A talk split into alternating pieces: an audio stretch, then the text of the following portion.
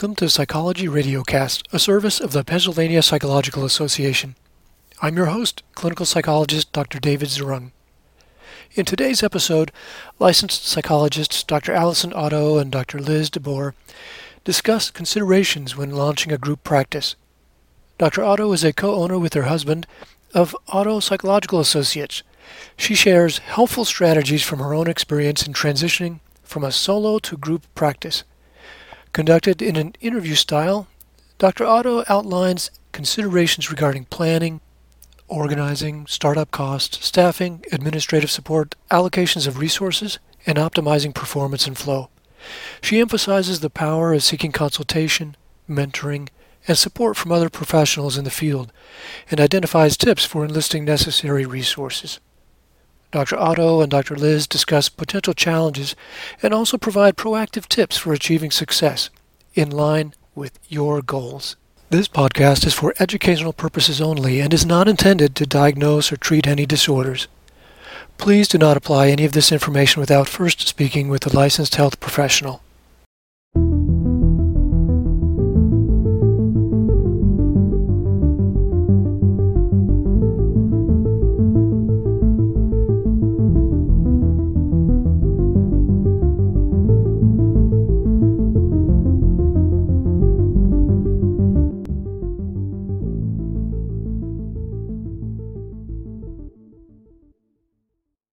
Hello and welcome to Psychology Radiocast by the Pennsylvania Psychological Association.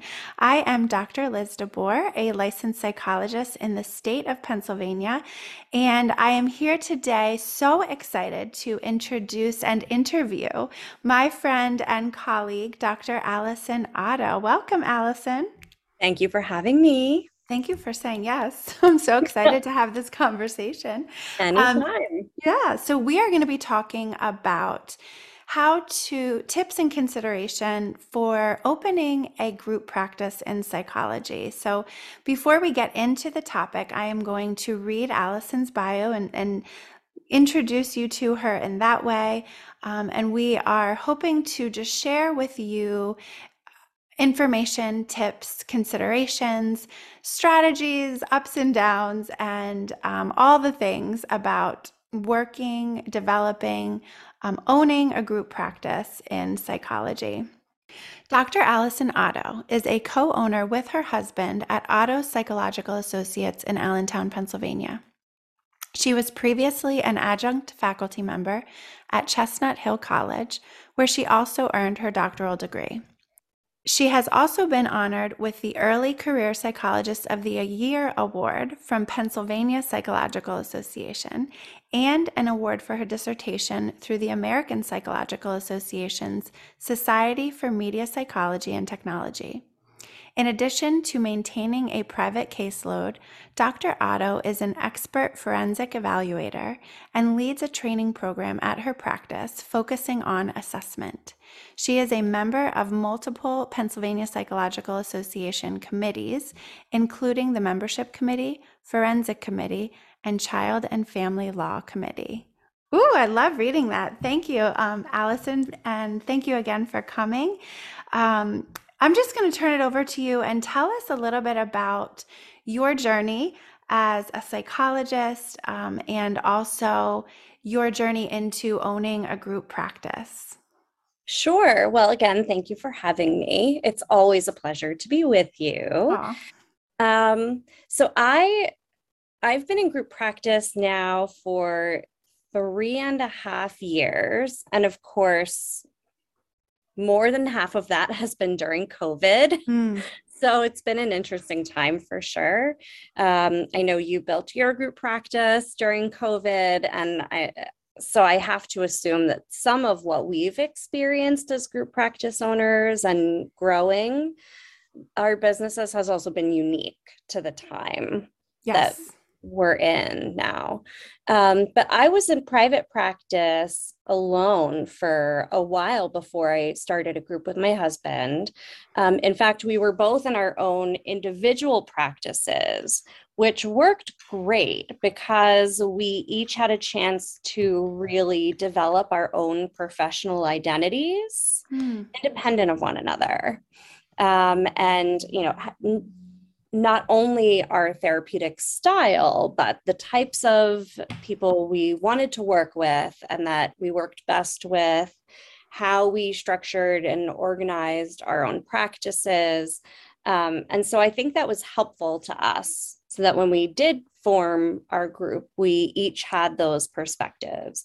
And I think we also had the advantage of building on the experiences that we had in other group practices that we had either belonged to or trained with um, or had experiences with as well as agencies you know i think um, there's there's still a lot to be learned from a nonprofit agency in terms mm-hmm. of how you how you want to operate things that work things that don't work you uh, at least we developed an extreme aversion to paperwork you know? And it's like one of our one of our goals forever was thinking about making things as easy as possible. So we uh, we had always talked about someday forming a group and um, and the timing was just right for us to do that. And so we um, put some feelers out there to other group practice owners um, and talked with them about their experiences. I remember, uh, like Paul Delphin, for example, was so kind to talk to me about um, DGR and why I'm missing, um, that he has um, been with for quite a long time, um, and the structure and the organization, things to keep in mind. Um, uh, and so many i really it's so many other psychologists even through ppa like through the list serve were helpful to me. Um, bob gordon pauline Wallin, um, richard small like i can't even name them all. There were so many either that uh, mentored me or counseled me in um, the forming of our practice and things we wanted to consider I love that. I think really right off the bat as we're going it highlights some of the key tips that you that were helpful in forming the practice. Um, you know, really not just jumping in, but you and your husband had your own things going on. So you had a lot of experience independently had i would say maybe specialties as well or at least special interests that you both you said you both kind of came in. Obviously there's overlap um, mm-hmm. but there's you you came in with your own perspectives and made it a blend which is really really neat to hear. And then support from lots of different people mentorship and lots of support yeah so many. And you know and as I, as we're talking about this too I, I remember an anecdote that paul delphin told me which was so helpful which was to think about um, in terms of timeline. I remember he said assume it's going to take about a year from the idea and commitment to your idea of a group practice to opening your practice. Mm. you know in the building doors open operational. And that was a good timeline for me um, because it helped me wrap my mind around okay, we have X number of months to secure furniture and to save money and to get contracts and um, and walking through the order of things that had to be done. Um, you know, and I have to say, PPA. I know this is a PPA podcast, but I have to give them so much credit because um, if it weren't for PPA, if it weren't for the list serve, I think it would have been so much harder because PPA mm. has so many practice resources and phenomenal people.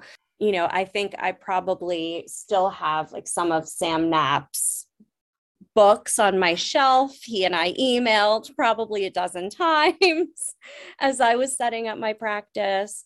Um, you know, in thinking about all of the steps from what kind of structure you want to have your company be. So, for example, we are an LLC, how you want to file your taxes, um, how whether you want to use employees or contractors, how to go about registering your name and getting the approval from the psychology board. and you know all of then opening your bank account you know and all of the things you have to do in a particular order for that year or estimated year to run as smoothly as it can yeah i love that because it gives it a, a broad long-term goal slash vision kind of concept. And mm-hmm. then it allows it get puts a timestamp on it so that i know personally i'm sometimes i'm like i want it tomorrow. You know you want to jump in with both feet. But it, it does help to put that that someone gave you that thought of okay think about a year and then you can break it down into the smaller chunks of time in, in order to do all of these things that you're talking about that the considerations that go into forming the group practice and the and the legality of it and you know dotting your i's and crossing your t's along the way mm-hmm. yeah and getting so many different perspectives too because there are so many different ways of doing things and and like i said i had some phenomenal mentors and templates of how things could look but then adding to those perspectives along the way right? So I had all of these people who really helped guide me in opening my practice. But then as I got more into specialty with forensics, you know, leaning on the people in the committees that I belong to with PPA, mm-hmm. you know, like for example, Steve Cohen has been a phenomenal mentor in um, just reviewing informed consents and um, and connecting with peers and colleagues to always talk about structure and ideas and this professional issue or this organizational issue um, as you're building and growing. Yeah. And I love that too, because I think sometimes as psychologists and helpers, sometimes we shy away from asking for help um, for, for whatever reason that might be. But what you're saying is really, that is a really important part of the process is reaching out for support, reaching out for consultation, supervision um, along the way, mentorship along the way. And I remember doing that, you know, both in developing an independent practice and then also you i have to give my credit to you as being one of the the biggest supporters in my um, in my corner when i was developing the group practice is that it is and then you also it's like you know you're paying it forward so when people then mm-hmm. come to me it's here was my experience and we're doing kind of this giving back to help people really wrap your brain around all of the things that go into it but asking for help and being connected whether it's you know all the ways that you can a list serve and the committees um, just taking someone out for coffee and picking their brain about what what do you do with decor or all the different things that can go into um, decor is the fun one for me to talk about. but you know, informed consent, you got to talk about that too. All those things that go into making it run smoothly. Yeah. Yeah. And I think um, just being connected, uh, you know, I will take all the information, I will take all the knowledge, all the guidance, you know, and you're not going to use and implement all of those things. Right.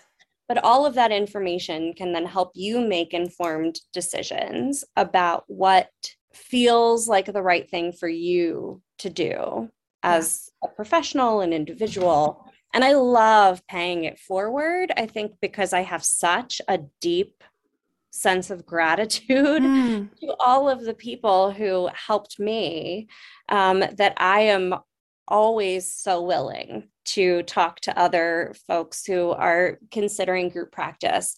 Not that I'm an expert by any means. I've only been doing this for a little over three years, but um, you know for i love talking to uh, other professionals who are interested in it and to help maybe ease some of their anxieties or, or fears about it and give them some of that knowledge and pass that along to them and hopefully empower them to be able to take that leap if it's something that feels like a good fit. Yeah absolutely. But because in our and i think it's also empowering us um, and each other to recognize where we, we we probably have we have the skills to put in into the information into into practice um, but at least in my, I know in my graduate program we we didn't have the business side that was not there that was not um, it just that wasn't part of our program um, mm-hmm. and so we we are left to once you graduate really seek out whether it's coaching mentorship all of these different kinds of supports. Yeah. Yeah i try um i try to incorporate as much of that as I can with my trainees, with my postdoc, with my practicum students, because I want them to feel some sense of confidence in, oh, this isn't completely alien to me. Mm-hmm. You know, mm-hmm. I I have a sense of what this could look like or how yeah. I could do this. Insurance isn't completely a different language. I've seen this before. Yeah. I remember what some of this looks like. That's great. I love, yeah, tell us a little bit more about your training program. So, I have a full time postdoc resident, um, and we now have that as a rotating position every year. So, every summer we bring in a new resident. Um, maybe they stay on, would be great, helps grow our practice. Um, or maybe they go on to do bigger, bigger and better things or, or independent things in a different area. Um, and then we bring in a new person. Um, and so that's been a really great experience so far. I think from an administrative perspective, there are lots of benefits to that. Um, it's allowed us to get group health insurance because we have a full time employee. Um, it's really helped uh, to address some of the gaps in training with early career professionals in areas of forensics, especially family law. I know I can give someone a lot of that over the course of that year, try to loop them into those committees with PPA and really get them um, involved in that work so it doesn't feel quite so frightening. Hopefully, get some more folks interested in those specializations. Um, it's been truly a wonderful experience. We do, um, they do a lot of assessment, and we also do um, like a pay what you can for therapy program with our postdocs. So, right now, especially with COVID, so many people have wait lists. It's hard for a lot of folks to get care. Um, and so, we've been accepting people if they could only pay 40 bucks for a session while they're waiting for their clinician at another practice to get in off their wait list. Great. You know, that's something we can. Yeah them for for now. So um, that's been a huge win for the community. Um, and it's been great for our practice, great all around. Um, and then we also do uh, a practicum training program. We accept a number of practicum students focusing in assessment every year who have passion for assessment, really want to learn a lot more about assessment. And they assist and take the lead on a lot of the assessments that come into our practice. Um, and then maybe some of them come back eventually as a postdoc or yeah. as a staff member years from now. That's awesome. And how how is that for you professionally and personally um, rewarding? I love teaching and I miss it. You know, I taught as an adjunct instructor for years, but it was a lot of time. It's not very financially rewarding. Um, and I hated the hours. It was at night. Mm-hmm. I wanted to be mm-hmm. home with my kids. Um, so there were a lot of reasons why over time it just became less feasible for me, even though I'd already prepped all the classes that I was teaching. You know, I had almost no prep work to do, but still the hours and the time um, just were not were not a great fit for me anymore. But I love to teach, I love to train. Again, I think it's about giving back mm-hmm. and just helping to to give back some of the the things that were given and taught to me. Yeah, and, tra- and training the next generations of of psychologists. Absolutely. Yeah. Although it feels weird to say the next generation. I know, I know. because I feel like I'm not that far out. You know, no, I'm, I'm, we're still technically ECPs, but yes, we are. Oh, that yeah, that's you know, true. It, they, they really are the next generation, and and the folks who are coming up, and by the time they're ECPs, we won't be anymore. Right, and I love. Yeah.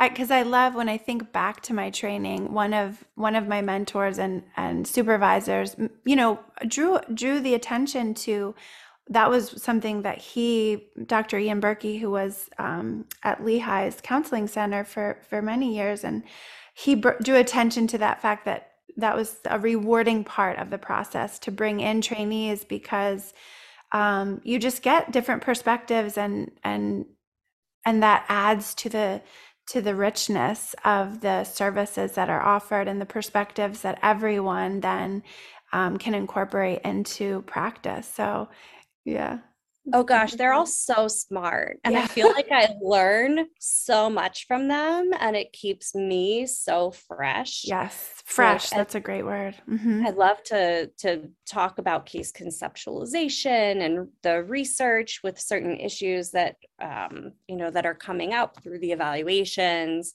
It's really exciting for me. It's like it's so fun. I really enjoy having trainees at the practice. And it's not just me, I think really our whole staff enjoys it, even though I'm primarily the one that supervises them. I think everyone appreciates like that energy yes. and hunger. Yeah. It, it keeps us feeling energized. Yeah. I do love thinking back to when we were in training programs and there is this like there's such an excitement and it, maybe a little naivete but but just so much fun of you know the promise of of the future and um, that is so much fun that you are able to offer such an amazing training program and also then you know it's a, it's a cycle keep the cycle going of of everybody benefiting from everyone. That's wonderful.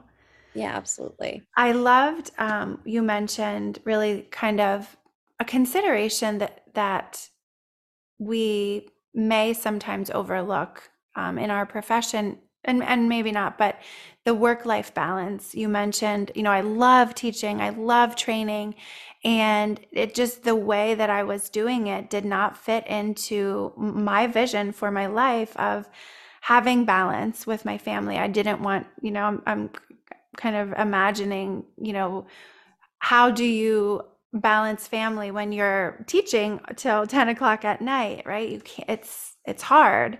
Um, mm-hmm. so tell, yeah, tell us a little bit about what it's, what are, have you found helpful in your your experience of running a group owning and running a group practice and also balancing that with your with your life and with your family I'm I'm smiling a I little see bit. That. I see you I'm smiling. Thinking, is there balance? I don't know. because it's a lot of work. It is, it is. It is. um, but you know, there I certainly have things now that I didn't before, right? Like I am home for my kids every single night for bedtime. And I am able to get my daughter off the bus three days a week, and my husband gets her off the other two days which was something that I remember thinking when she was a baby, you know, this is something I want to be able to do. Mm-hmm. When when my oldest starts school, I want to be able to get her off the bus. You know, I, I yeah. want to be there. I want to be home. Um, and I, you could, I, well, I'll speak for myself. I would never give up this flexibility. Now right. that I've had it, mm. I can't imagine ever going back you know, like yeah. someone else dictating my schedule. I could never do that again. Right. Um, it is just invaluable to me. And that said, owning a group practice has been a lot, particular a lot of time, a lot of effort, particularly with COVID you know, and in 2019, the testing was it 2019, I think the testing codes changed for yes. yeah. like the CPT codes for testing. That was a nightmare to mm-hmm. figure out and navigate. Um, and I feel like every year there are new things, you know, health networks that change their insurance, which causes a, a massive blow up of all of mm-hmm. how you handle claims for that company um, you know, those things have happened. COVID had us, you know, doing therapy in our basement while the other one was handling the kids upstairs. So it's it's definitely been a lot, but with that, it's still been a lot with the same amount of flexibility. Yeah. Right. So, like this past week, I had family members who wanted to get together in Nevada. And so I said, okay, great. I'm going to arrange my schedule so we can go to Nevada for a few days. And to be able to just make that happen is amazing. Or to be able to say, I want to get my kids off the bus, or I want to be home for bedtime. And it certainly means that as a practice owner, I'm having to pick up things elsewhere, right? Like at different times or different places in my calendar, but I have the flexibility to do that, which is so incredible. Um, but I think just like all of us in the field, I've had to work pretty hard at making sure that I maintain that mm-hmm. and um, am prioritizing time for self care and fun and passion projects, things that have like nothing to do with work whatsoever. um, and that's been really good and healthy. And especially now that um, some of the demands of COVID have started to slow down a bit, I'm able to devote more time and attention to that, which has been great.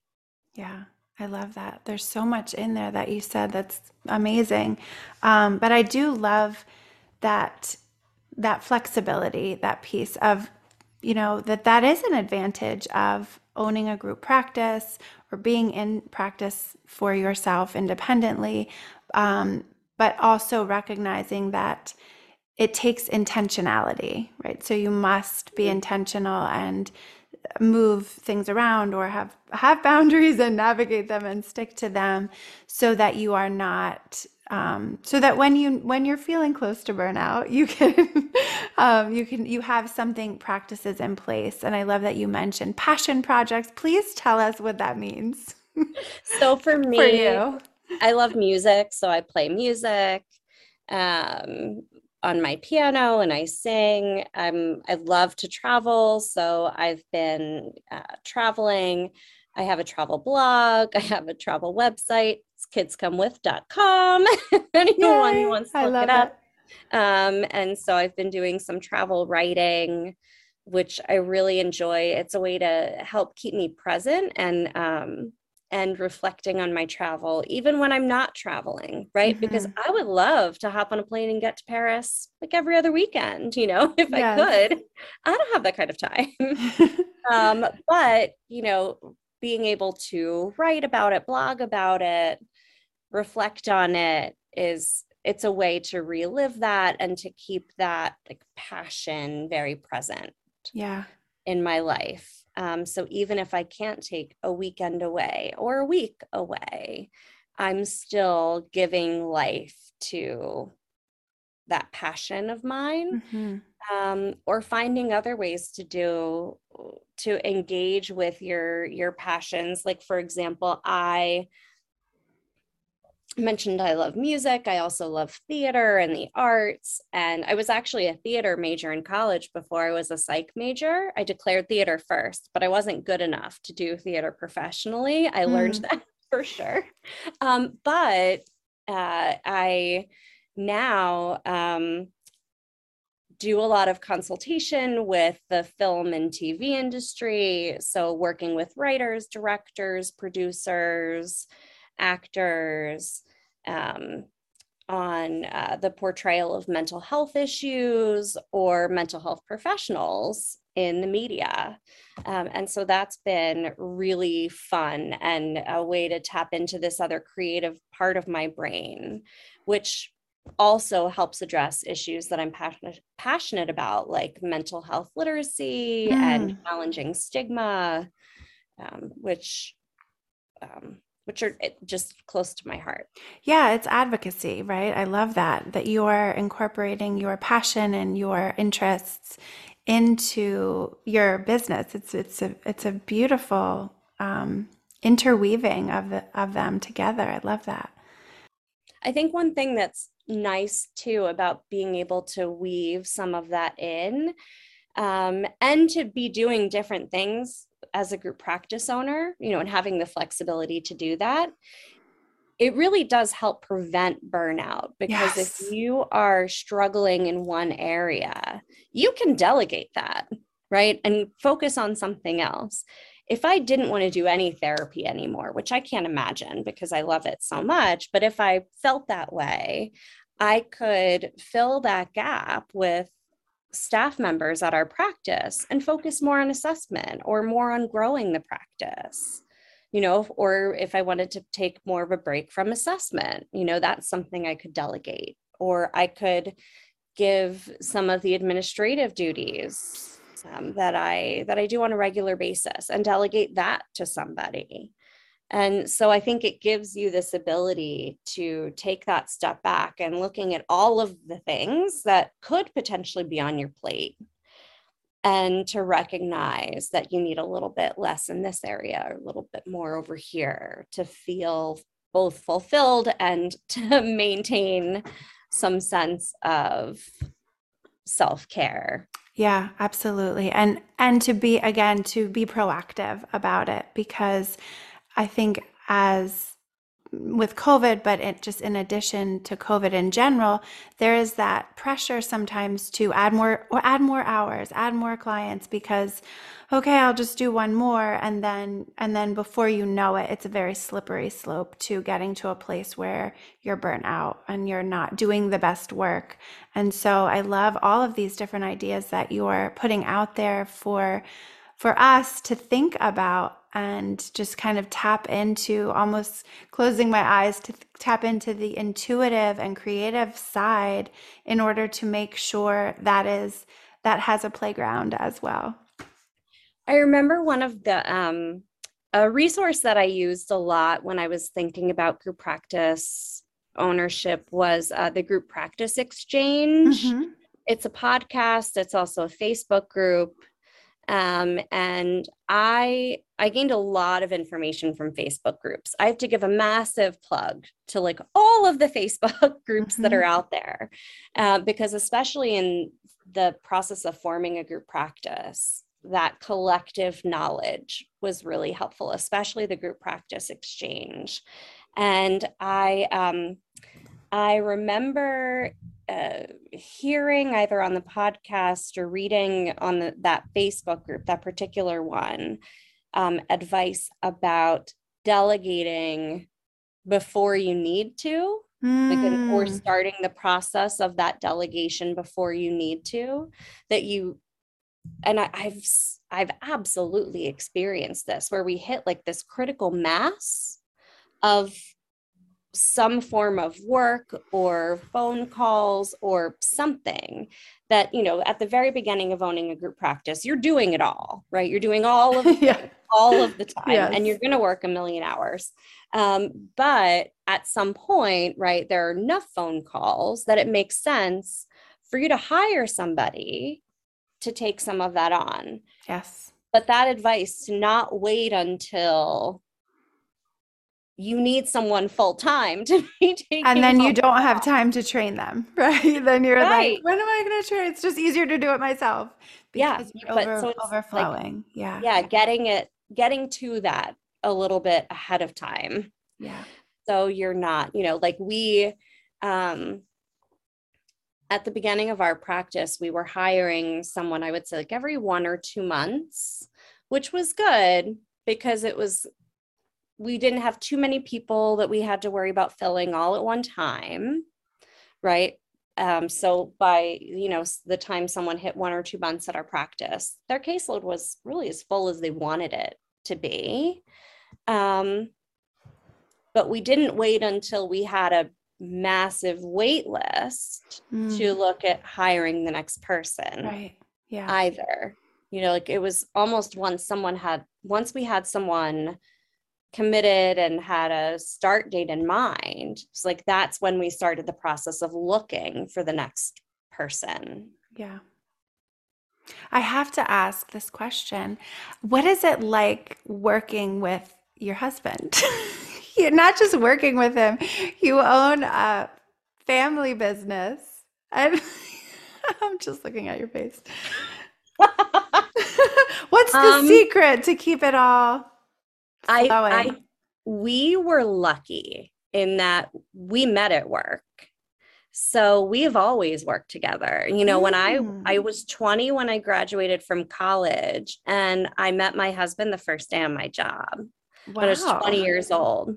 And I'd probably met him before that, like just around town. Um, long story. But anyhow, but so I met him my first day on the job. And um, and the two of us shared an office with a few other people. We were all life skills counselors at Valley Youth House. It's a nonprofit in the Lehigh Valley. And um, and so we became friends and worked together. And we did that for a couple years. And then at my next job, um, which was doing mobile therapy as an MST therapist, he actually came to work with the same company so we worked together again and then um, so we had like these multiple occasions early on in our career wow. over the course of being friends dating being engaged married where we worked together in these different settings you know meanwhile like getting married buying a house having kids yeah. the whole deal um, and so I would say, like, we learned how to work together before we were together, which was yes. a great help. Also, I see him at home sometimes more than I see him at work. so, because, and his office is right behind mine. Like, we share a wall. Mm-hmm.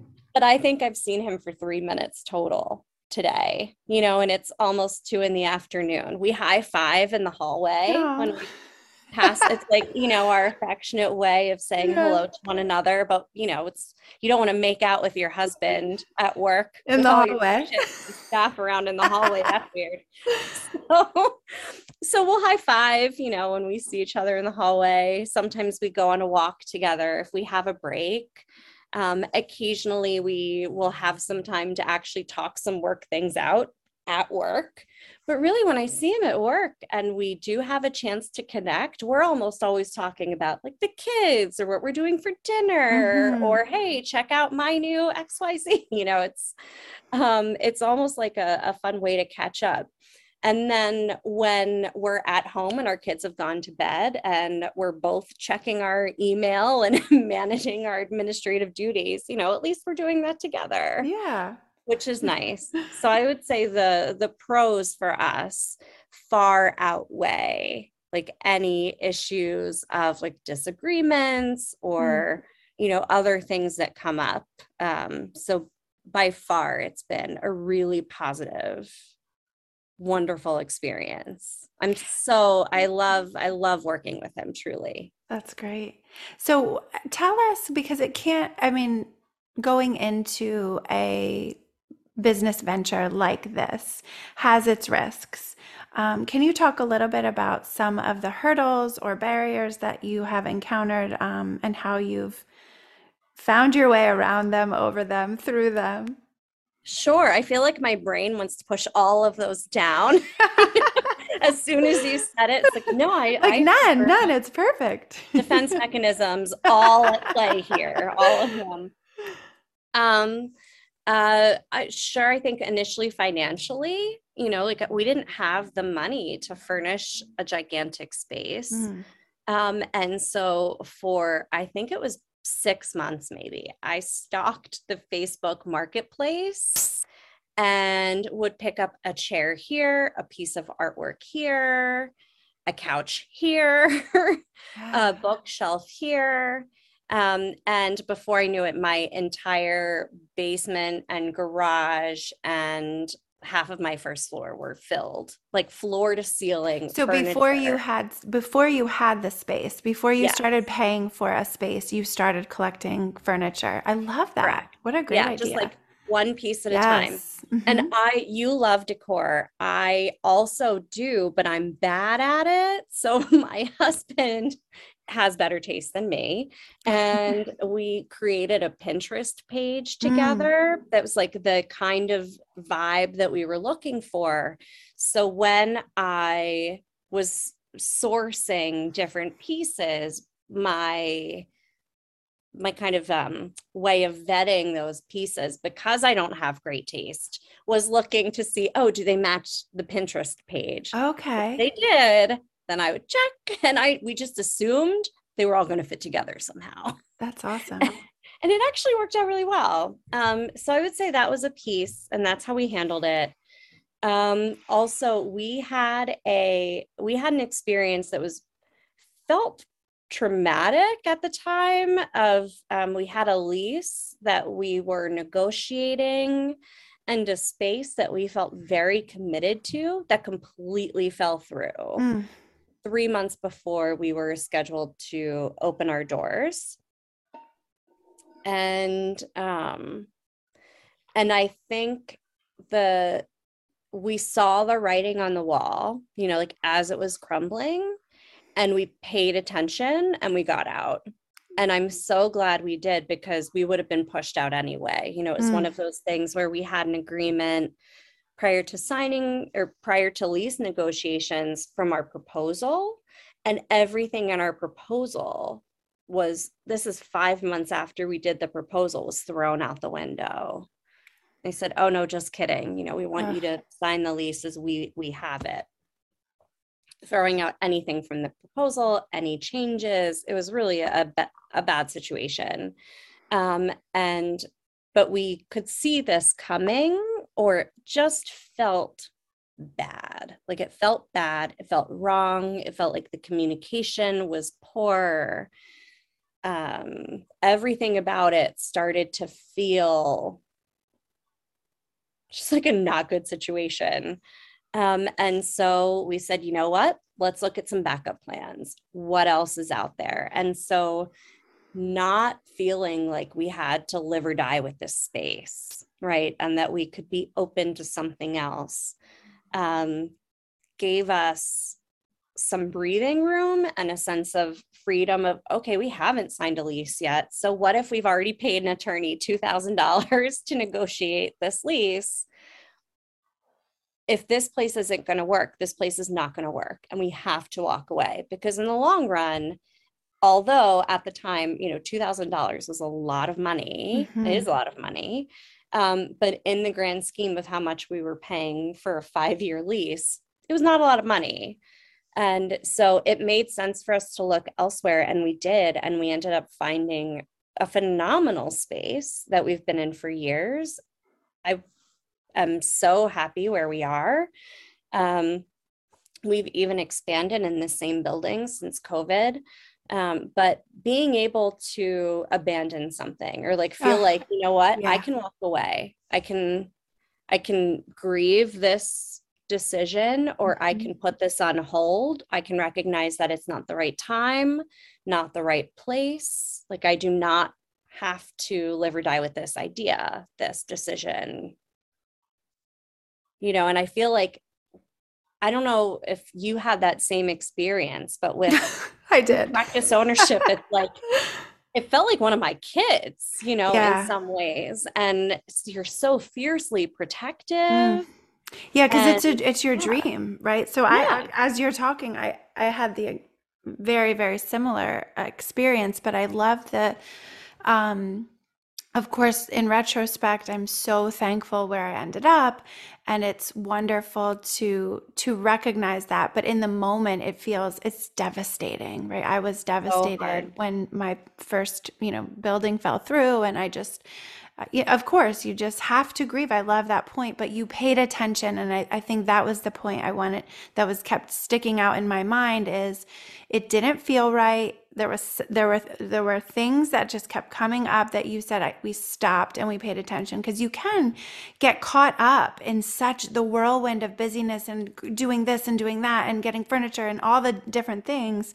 that sometimes those, um, those messages of stop, pause, it's not it's not exactly how it's supposed to be can can be can get lost. And i love the fact that you said we paid attention and we we just kind of paused and we reflected and we said yep we're going to have to lose something here whether it's a, it's our dream or we think it's our dream right now or it's $2000 or however much but in the grand scheme of things you know you made the right decision and it has it, it has paid off for you in, in, in expansion and success. And what a great Oh, I love hearing that. Thank you. That's really encouraging. And it's nice it is nice to hear that it happens to other people and cuz you I think in the moment you feel like, you know, oh, why me?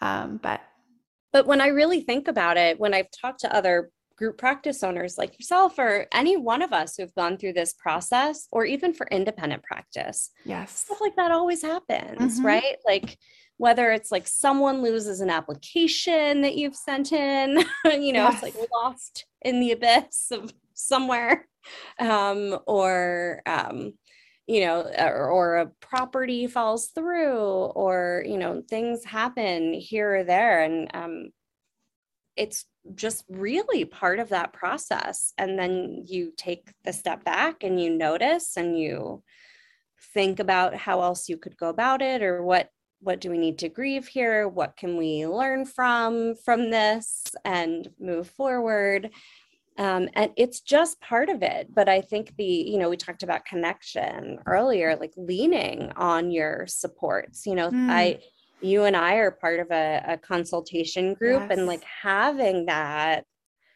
support to count on and to know that you can come to and, and gain that support and feedback is so helpful especially during those times yeah. and then to celebrate all the successes yes. and the positive things that come with it yeah i love that yes you and i um I think that is absolutely we've talked about how how much that has just been so such a blessing in our in our life personally but professionally as well.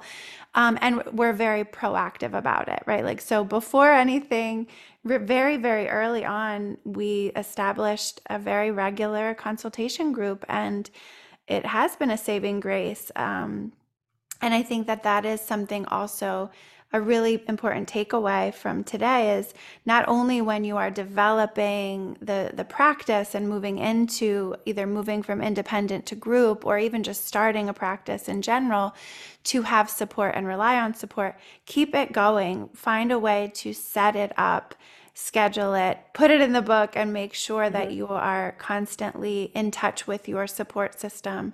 Um, yes absolutely is is amazing yeah i think that's there's so many people who have done this mm-hmm. you know mm-hmm. and yes. navigated these situations you know i think about we lease negotiation i think i mentioned you know mm-hmm. the the things that i learned from negotiating our lease i feel like that like that even was such a learning curve yeah. and the things to put in that i wish i would have known you know and some yeah. Knew that people did communicate to me and i was so thankful. And then being able to tell other people you know things like put in soundproofing. Like mm-hmm. negotiate mm-hmm. that into your lease because that's a lot of money. Yeah i love you know certain things like that. Things i wish i would have known. That is that is a cat that might be an episode all in itself. But no it's it's helpful to the more that you are um, seeking support, just picking people's brains, taking people out for lunch to chat about their experience, you know, it brings up things that you might not have thought about yourself, right? Kind of let's anticipate the hurdles. We have this goal, we have this vision. Um, we have what resources do we have what resources do we need and then what what hurdles might pop up and how will we navigate them is such an important part of that process yeah absolutely yeah. So tell us where we can find you on um, online. So our website is www.ottopsych.com. Um, and we have uh, all of our practice information uh, about um, the services we offer and our staff. And so I'm just going to spell it because I know when I'm driving and listening to a podcast, sometimes I'm like, how, how does that look? So it's O T T O P S Y C H dot com. That's correct. Yes, thank you. So, thank you so much, Allison, for for having this interview. This was fun. I always, uh, you know, love meeting with you, chatting with you. Is there anything else that we didn't that I didn't ask you that we're, we didn't touch on that you feel like I want to make sure I say this before we go. There are a lot of resources out there. So many. I think some the market is actually flooded with them right now. You know, I feel like since even since we started forming our practices, like there used to be one or two Facebook groups and one or two podcasts. And now there are hundreds of podcasts and Facebook groups, you know, to owning and starting a group practice. And you don't need to follow all of them. Yes. Right. Like, um, I think it's great to get out there and to see what there is so you can make an educated decision but then you will find the ones that are the most valuable for you and the other ones can sit in the background and you can know that they're there.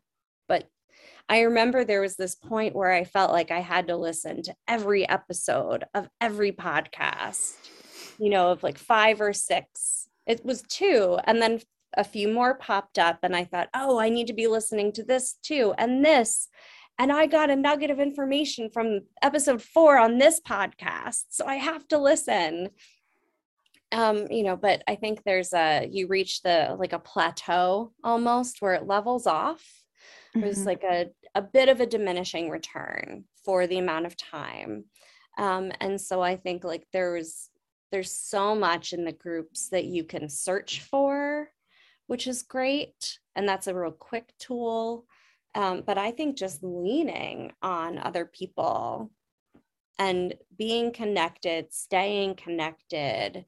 Um, there are so many people who are happy to lend their experience and and to be a resource and to take full advantage of that. Yeah. Yeah, I agree. I think um, you mentioned the group practice exchange podcast. I have found that to be helpful as well. And one of the books that helped me the most is called How We Built Our Dream Practice Innovation, Innovative Ideas for Building Yours. Um, mm-hmm. And I love that book so much. It I read it early on. I probably could go back and read it again.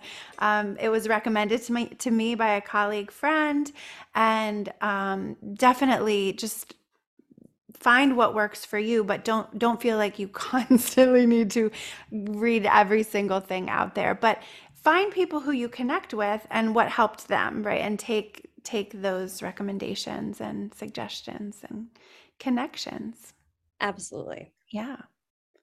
Well thank you again. This was so exciting. Um thank you so much for having me. I really enjoyed i really enjoyed it.